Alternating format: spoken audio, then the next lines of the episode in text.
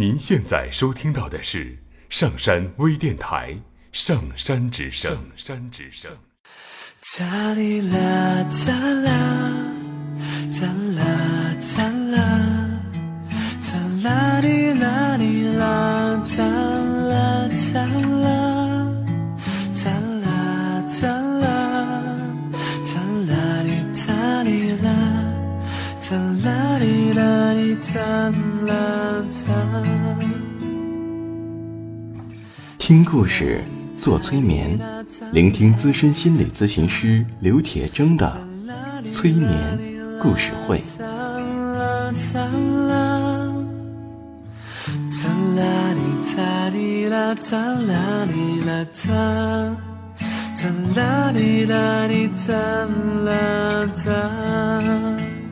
你会听到许多许多的故事，别人的故事，你也一定会听到自己的故事，因为我们每个人都可能有一部分被冻结在那里，所以我们的这些故事说不定会钻进你的潜意识，帮助你解冻。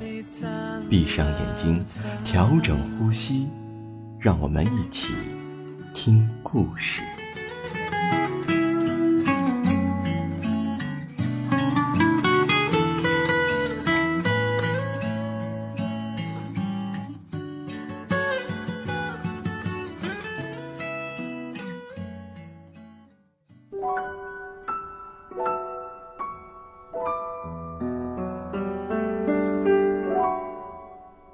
欢迎收听今天的催眠故事会，我是铁铮。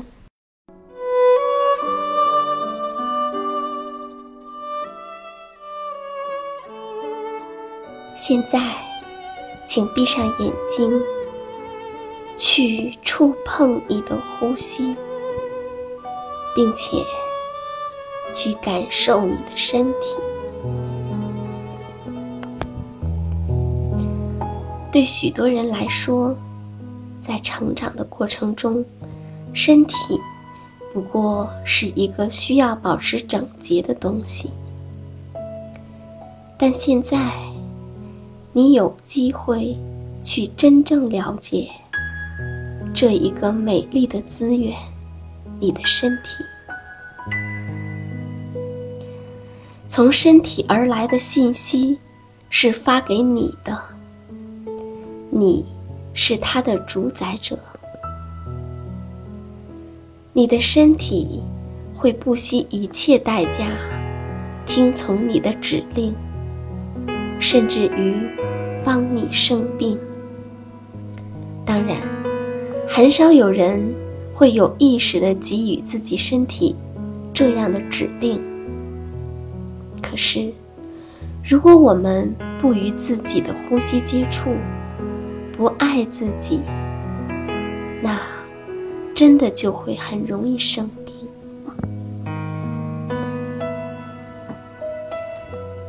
现在进入到你的内在，看一看你的身体中是否有什么紧张之处。如果你发现，有紧绷着的地方，就向他微笑。这是爱自己的又一部分内容。与正在发生的一切保持联系。或许现在你能够理解，为什么爱自己能增加你对自己的滋养。而这一切，又进一步的增添了你的力量。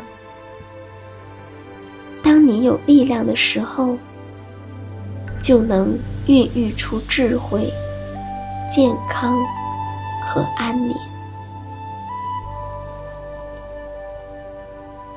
或许此时，我们可以再一次的体会到，自己的灵魂是纯洁的。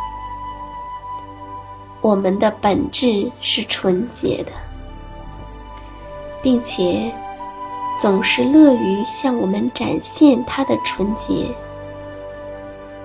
只要我们做好了准备，去倾听他。尽管在过去，我们听到过各种各样与之相反的信息，但在此时此刻，我们也许可以把所有那些负面的信息当作对自身行为的评价，而不是对自身价值的评判。现在，我们来听一个故事。从前，有两座相邻的山，北山和南山；有两座相似的庙宇，北庙和南庙；有两个同样老的和尚。各自在庙中主持。不同的情况是，南庙终年香火不断，佛香缭绕，而北庙却冷冷清清。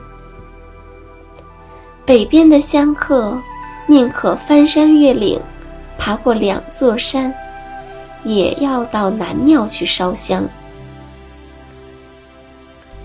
眼看着香客越来越少，香火越来越薄，北庙的老和尚坐不住了。于是，他带了足够的干粮，独自下山。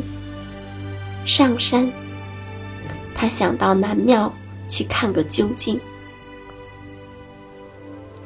入夜，山里一片静寂。两个老和尚坐在庙外的石桌前品茶。北庙的老和尚一脸迷茫地说：“论庙宇，北山比你这儿修的还要好。论诚意，我认真地接待每一位香客，不敢有丝毫的懈怠。为什么你这儿就香客如织？”而北山却寥寥无几呢。南庙的老和尚笑而不答，起身续了一壶清茶。在袅袅水雾中，他取出了白天所用的佛签，说道：“来，抽一签。”北庙的老和尚犹豫了一下。认真的抽了一支，说：“上签。”南庙的老和尚看也不看签上的内容，说：“再抽一签。”又取一签，还是上签。主人把签放在一旁，还是不看，只说：“再抽。”北庙的老和尚又抽了一签，仍旧是上签。北庙的老和尚拿签的手停留在半空中，狐疑的看着南庙的老和尚说：“怎么还是上签呢？”接着抽，这次北庙的老和尚索性取了三支签。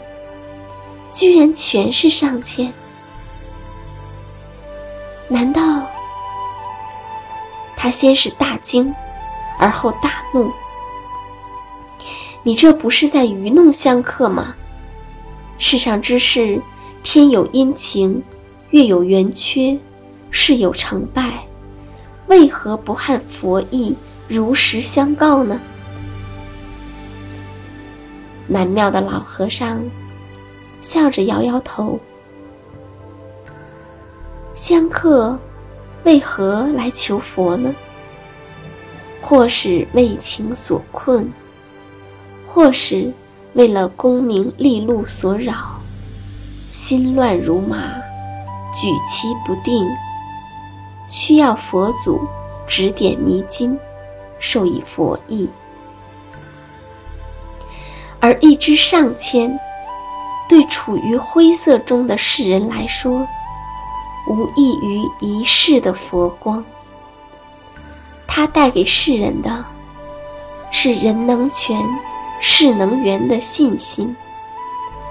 世人会因为一支上签，点亮心灵之灯，挣脱纷纷扰，带着信心和勇气。去迎接生活，心有七窍，还有什么比信心和希望更重要的呢？